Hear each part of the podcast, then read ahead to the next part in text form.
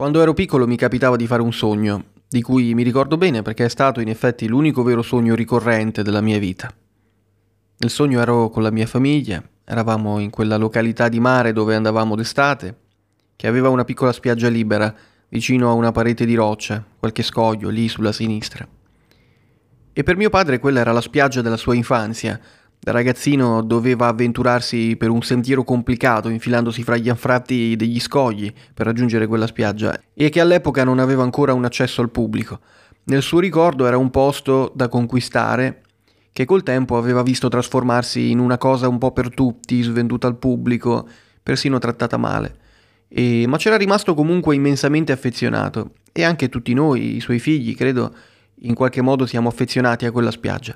Tra l'altro da qualche parte esistono ancora delle videocassette che ci riprendono spensierati proprio in quel luogo, in qualche pomeriggio di estati lontane, e, e nei video c'eravamo noi, impressi in quelle ore luminose su un supporto fisico di una tecnologia che beh, non saprei nemmeno più come usare, che quindi non ci ha proprio immortalati, diciamo che piuttosto ci ha incastrati in una posizione scomoda dentro un pezzo di storia terribilmente fuori moda. E quindi non resta che rievocare il ricordo di quei giorni, di quella spiaggia, che da bambino aveva ispirato il mio sogno ricorrente. C'è da dire che il mare me lo sognavo spesso e anche ad occhi aperti, da sveglio, nei miei vaneggiamenti di bambino che giocava con il teatro del mondo e qualche volta immaginavo di nuotare facendo le vasche avanti e indietro nei corridoi o magari trattenevo il fiato e mi tuffavo in immersione sotto il tavolo, dietro i mobili, fra le pieghe del divano. E non ricordo quando fu la prima volta che avevo visto il mare, ovviamente, ma so per certo che ebbe un impatto molto forte sulla mia psiche, quella vastità di acqua che si distendeva fino all'orizzonte. Quel panorama me lo portavo anche a casa e qualche volta lo evocavo per gioco, anche d'inverno, quando al mare non ci si va di certo. Perché il mare era la vita stessa, mi comunicava gioia, mi comunicava un senso di creatività, e, e un'intensa intuizione di mistero, di abisso inconoscibile che avrei voluto provare a, a scoprire prima o poi. Ed era sempre bello sognarlo, era molto più bello andarci, ma anche sognarlo era bello, tranne appunto per quel sogno ricorrente in cui mi succedeva una cosa che non sembrava eh, così piacevole. Nel sogno ero con la mia famiglia in acqua, non è che facessimo chissà che, stavamo lì, insieme, un po' svagati, e intorno a noi c'erano anche altre famiglie, altri gruppetti di persone. La spiaggia era abbastanza popolata ma stranamente silenziosa. E noi eravamo lì riuniti in una specie di costellazione, nel nostro gruppo di sette persone, mamma e papà con noi cinque figli. Devo dire che non conoscevo nessun'altra famiglia così numerosa, eh, non avevo nessun amico che avesse due sorelle e due fratelli più grandi. Col tempo mi ero anche un po' abituato allo stupore e alle battute che generava la mia risposta quando qualcuno mi chiedeva quanti siete in famiglia e capivo che eravamo un'anomalia, già solo per quanti eravamo. Eh, è difficile organizzarsi quando si è in tanti, nella gestione degli spazi, negli spostamenti, nei traslochi, e io ne avevo già fatto qualcuno già da bambino, quindi so di che cosa parlo. E quando si è in sette è, è anche molto raro trovarsi tutti insieme, perché c'è sempre qualcuno che ha lavoro, qualcuno che è altrove a fare delle cose, o, o, o magari semplicemente perché vuole stare per i fatti suoi. Insomma, nel mio sogno ricorrente già accadeva questo fatto speciale che difficilmente si verificava nello stato di veglia, che eravamo tutti insieme. Io e mia sorella Stefania eravamo i più piccoli e stavamo aggrappati ai più grandi che toccavano con uh, i piedi il fondo. Eravamo tranquilli, silenziosi, quasi assenti, in quella presenza rumorosa e quieta del moto dell'acqua in cui fluttuavamo riscaldati dal sole. All'improvviso, come succedeva sempre in quel sogno, io mi accorgevo di una cosa che gli altri non vedevano. C'era un'onda minacciosa, scura, e che mi sembrava abbastanza alta, e che per qualche ragione associavo ad una sensazione di freddo, che si avvicinava. Non è che la vedessi proprio bene, era una specie di ombra blu all'orizzonte, sembrava avvicinarsi con una grande forza, sospinta dal vento di un temporale che l'accompagnava. Se ne poteva avvertire il senso di minaccia anche se era ancora molto lontana.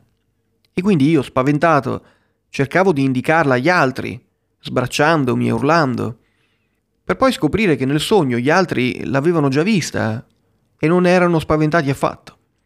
Ed ecco che la loro indifferenza e la loro tranquillità mi generava uno strano senso di inquietudine che mi accompagnava anche al risveglio. Eh, loro la facevano facile, io non sapevo che cosa fare, ero disperato, eh, però stavamo lì, che tanto l'onda è lontana, non può farci niente, ed io che ero il più piccolo stavo lì in mezzo a loro, però sì, protetto, ma anche un po' impaurito e qualche volta il cielo diventava tutto grigio sopra di noi come quei pesanti giorni senza luce in cui ti manca l'aria. E poi, vabbè, mi svegliavo e pensavo, ah, meno male. Però un po' di paura restava.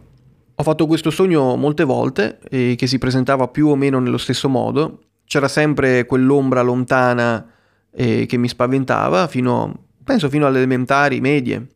E come succede spesso con le cose antiche della nostra vita, a rievocarlo, visto che non me ne ricordavo quasi più, è stata una cosa che apparentemente non c'entrava nulla, né con la mia famiglia, né col mio sogno ricorrente, né con il mare. È stato l'anno scorso circa, ero con il mio caro amico Jacopo, che ho già citato nei primi episodi di Liberazione Verticale, che come ho già detto è una persona a cui voglio molto bene, con cui sento una forte connessione umana e, e con cui ho avuto il piacere di andare in profondità su tanti argomenti, se vogliamo anche filosofici, parlando per lo più però delle nostre vite come si fa tra amici, con un senso di libertà, di presenza e anche di divertimento, devo dire, che raramente ho trovato nella mia vita, eh, cosa per cui gli sarò eternamente grato.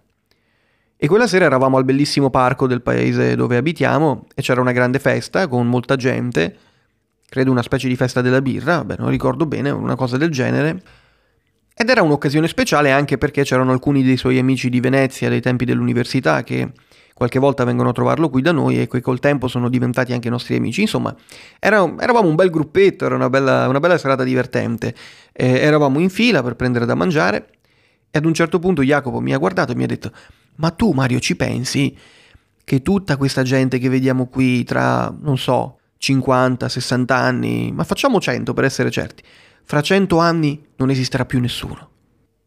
Devo dire che non è che è una cosa che lui mi ha detto così di punto in bianco, ma era il giusto proseguimento di un lunghissimo discorso eh, che nel tempo abbiamo fatto insieme, che credo sia diventato per noi anche una sorta di dialogo interiore che portiamo avanti, ognuno per conto suo, e che poi aggiorniamo di volta in volta nelle occasioni in cui ci vediamo e che non ci lascia mai del tutto e che portiamo avanti da tempo sul mistero del mondo, sulla filosofia del linguaggio, sull'impermanenza, sulla realtà e, e, così via.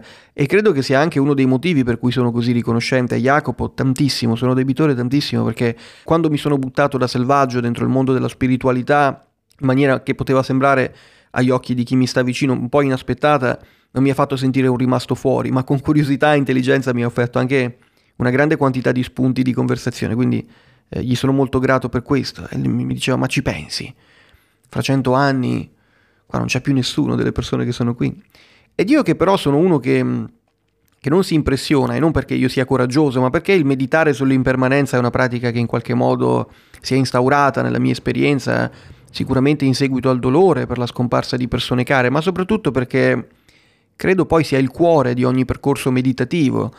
E io gli ho risposto, Jacopo, la gente qui in questo parco ma non solo, tutte le persone al momento presenti sul pianeta Terra non ci saranno più, ci sarà un'umanità completamente nuova.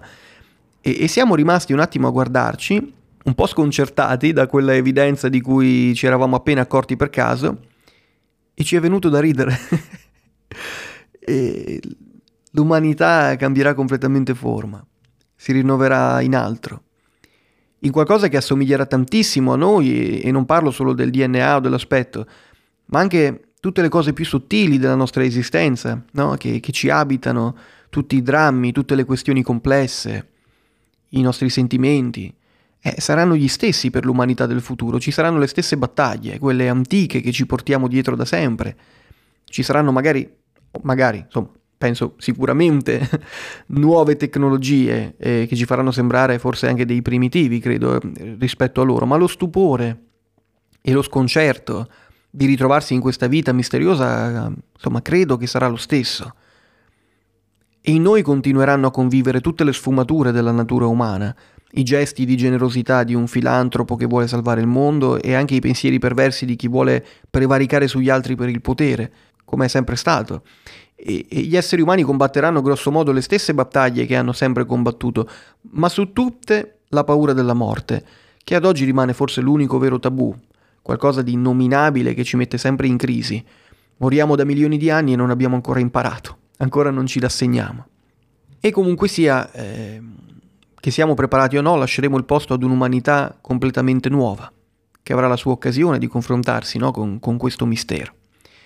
E quella suggestione, quel pensiero, eh, ricordato così, rievocato per caso durante una conversazione con un amico in un, in un momento casuale, mi aveva ricordato quell'onda del sogno della mia infanzia.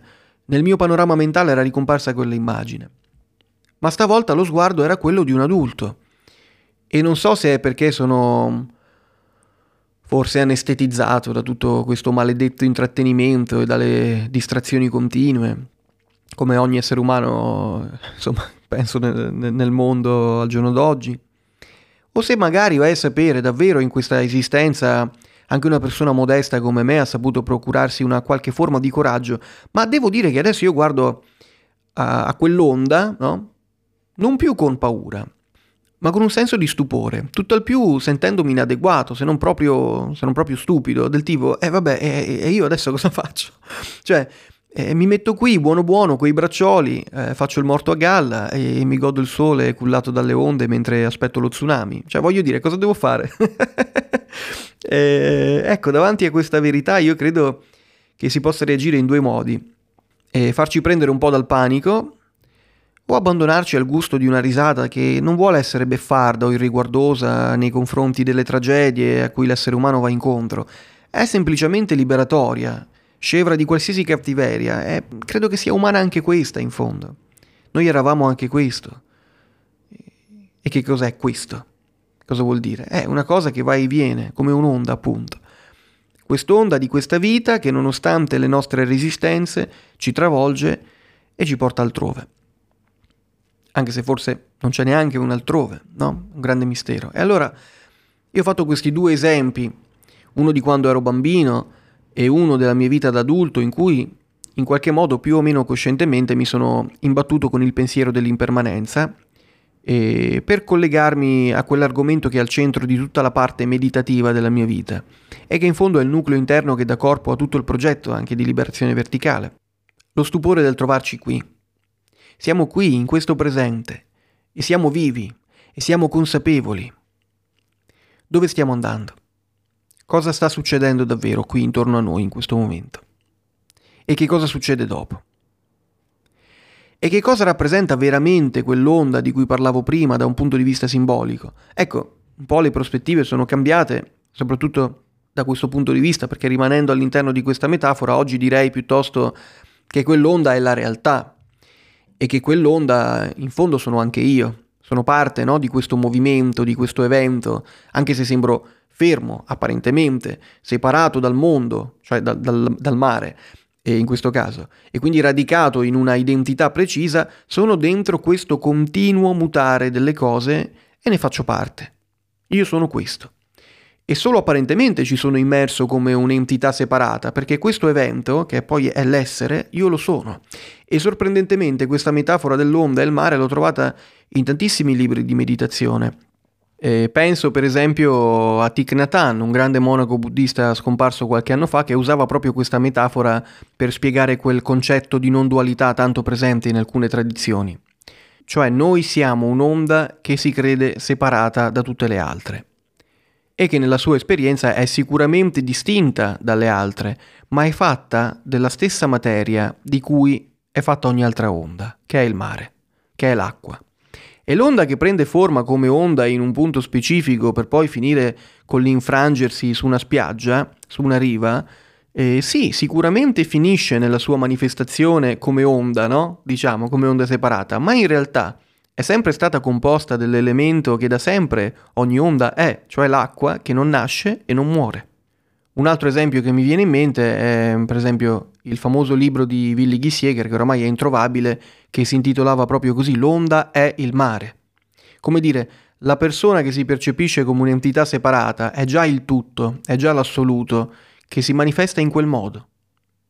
In un'antica Upanishad si fa l'esempio dell'oro, i gioielli assumono forme diverse, bracciali, orecchini, collane, ma per quanto possano sembrare particolari e separati gli uni dagli altri, sono fatti dello stesso elemento, che è l'oro, e che di per sé non ha una forma specifica, ecco perché può assumerle tutte. Questo è un esempio che si fa per provare a descrivere quella condizione di ciò che, eh, secondo l'Advaita Vedanta, sarebbe il Brahman o Brahman, come eh, sento spesso dire, e cioè la realtà ultima, Dio, che assume tutte le forme proprio perché non ha una forma specifica Infatti nella mistica spesso uno dei nomi per chiamare Dio è l'incondizionato. Qualunque sia il modo in cui vogliamo nominare quel mistero innominabile, non ha forma. E proprio per questo può manifestarsi in questo universo in tutte le cose, in tutte le forme, e quindi anche in noi. Nella nostra diretta esperienza noi viviamo in prima persona come delle onde separate, ma siamo sempre stati il mare, da cui veniamo e a cui ritorneremo. Siamo sempre stati la realtà. Uno dice quale realtà? Questa realtà quella di questo momento presente che coincide sempre con il qui e con l'adesso. E anche se noi non ci pensiamo mai, nonostante poi ci siamo costruiti intorno una società che copre costantemente questa evidenza, no? anestetizzandoci, intrattenendoci e gettando ombra su, sulla nostra paura, un giorno questa idea di un io cosciente che ci abita e quindi che fa esperienza del mondo svanirà, senza la possibilità di portare con sé nemmeno un atomo di questa realtà tanto mutevole e misteriosa in cui noi sentiamo di abitare, in cui noi ci prendiamo spesso e volentieri la briga di dire mio, ma di cui in realtà non ci appartiene quasi nulla. Perché tutto rimarrà sempre qui, niente andrà perso, tutto è sempre qui e da questo punto di vista tutto è sempre impersonale e libero da attaccamenti. E se si prova a guardare la vita da questa prospettiva, e purtroppo credo che lo facciamo troppo, troppo poco spesso, cosa si può dire veramente di questo nostro apparire nel mondo per poi sparire? Quante storie ci raccontiamo per sentirci protetti da questa realtà, che ci prende alle spalle e ci sospinge in un orizzonte di eventi in continuo cambiamento, a cui noi vorremmo sottrarci? Quante storie sono racchiuse in questa singola dimensione umana che si trova qui, in questo momento, mentre parlo, no? Questa cosa che si chiama Mario, laddove Mario è il nome che ha la realtà per come appare in questo punto. Quante storie posso spacchettare da questa esperienza? No, in questi quasi 34 anni di vita. Quante cose sono successe, quante suggestioni, quanti pensieri. E che senso hanno avuto tutte queste storie che hanno attraversato la mia mente, che sono apparse nello spazio senziente di questa mia coscienza, di questa mia vita, che ho visto grazie a questa luce che abbiamo dentro, che chiamiamo appunto la coscienza che ci permette di esperire il mondo. Che senso ha avuto questo giro di valzer in questa esperienza? È chiaro che è la domanda più grande di tutte, la domanda eh, che anima ogni meditante, ogni cercatore spirituale, ogni persona che ha la scoperta di se stesso, di se stessa. Ed è una domanda che da qualche parte è sempre con te, non ti lascia mai. Che ne sarà di me, di questa mia vita? Considerando soprattutto e riallacciandomi un po' a quello che, che, mi diceva quel mio caro amico, che io non so nulla di quella umanità che c'era stata prima di me e che ha lasciato tante cose nel tentativo di imprimere un segno sulla realtà, una testimonianza, qualcosa che potesse parlare di, della loro storia, ma di cui non sappiamo quasi mai nulla, non sappiamo quasi mai che farcene, travolti da questa onda evolutiva che ci spinge sempre più in là, sempre oltre ciò che abbiamo adesso sapendo che un domani alle persone che vivranno nel mondo non importerà niente di me che sono qui a fare questi sforzi per creare questi, questi podcast e che un domani, qualora ci fosse anche uno interessato, e magari non potrà neanche ascoltarli perché staranno dentro una tecnologia obsoleta, come me che non posso più vedere immagini della mia famiglia e non dico di cento anni fa, ma degli anni 90 perché non ho la più pallida idea di dove rimediare un videoregistratore decente per riprodurre le VHS, che tra l'altro non so neanche più se funzionano. Ecco, tutto questo, che è chiaro genera anche un certo senso di sconcerto e di paura, da un lato, secondo me, però ci invita anche un po' alla leggerezza. E io chiedo scusa fin da adesso se sembro superficiale, se lo sono sembrato prima mentre eh, facevo questo ragionamento, specialmente se in questo momento ad ascoltarmi c'è qualcuno che ha da poco perso una persona cara o ha delle inquietudini in merito a questi argomenti che sto toccando, vi chiedo perdono già da adesso, non è una cosa che dico per provocare qualcuno. Anche io ho perso persone care e credetemi, non intendo fare lo spavaldo perché anch'io certe volte provo paura nel pensare a questo grande mistero che, che ci vede gettati nella vita, no? come dicono gli esistenzialisti. Ma qualcosa dentro di me, davanti al mistero dell'impermanenza e alle ridicole caricature del nostro ego, sorride sorride per un senso di liberazione che deriva dal contemplare l'assoluta inutilità di certi conflitti, davanti alla sconfinata spaziosità di tutto ciò che c'è, di questo mondo che si manifesta in ogni cosa. Tutto era già qui e io facevo parte di questa vastità, Bastava accorgersene e godersi i fuochi d'artificio. E invece no. E invece io volevo fare lo scrittore, volevo fare il medico, volevo fare carriera, volevo fare la copywriter in un'agenzia che mi faceva lavorare 18 ore al giorno, qualche volta anche nei fine settimana. Una gran rottura, lo so, però oh, mi sentivo qualcuno. E poi volevo fare la maratona e non sapete quanto ci sono rimasto male quando a seguito di un infortunio non ho più potuto competere.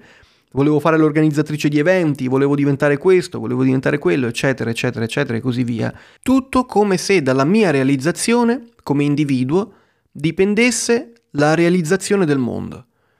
Come se fossi l'unico sfigato, l'unica sfigata ad essere tagliato fuori dalla vastità di questo mondo già completo. Eh, però attenzione, quando io mi realizzerò, ah, beh, allora tutto sarà a posto. Allora sì che tutto sarà perfetto. Solo allora, prima no. Eh, questa è una bellissima storia. Ma è vera? O forse è più vero che siamo sempre stati accompagnati da questa completezza del tutto che noi veramente siamo e che il nostro io però non ha saputo accettare per paura di doversi riconoscere come una piccola parte di questo grande evento.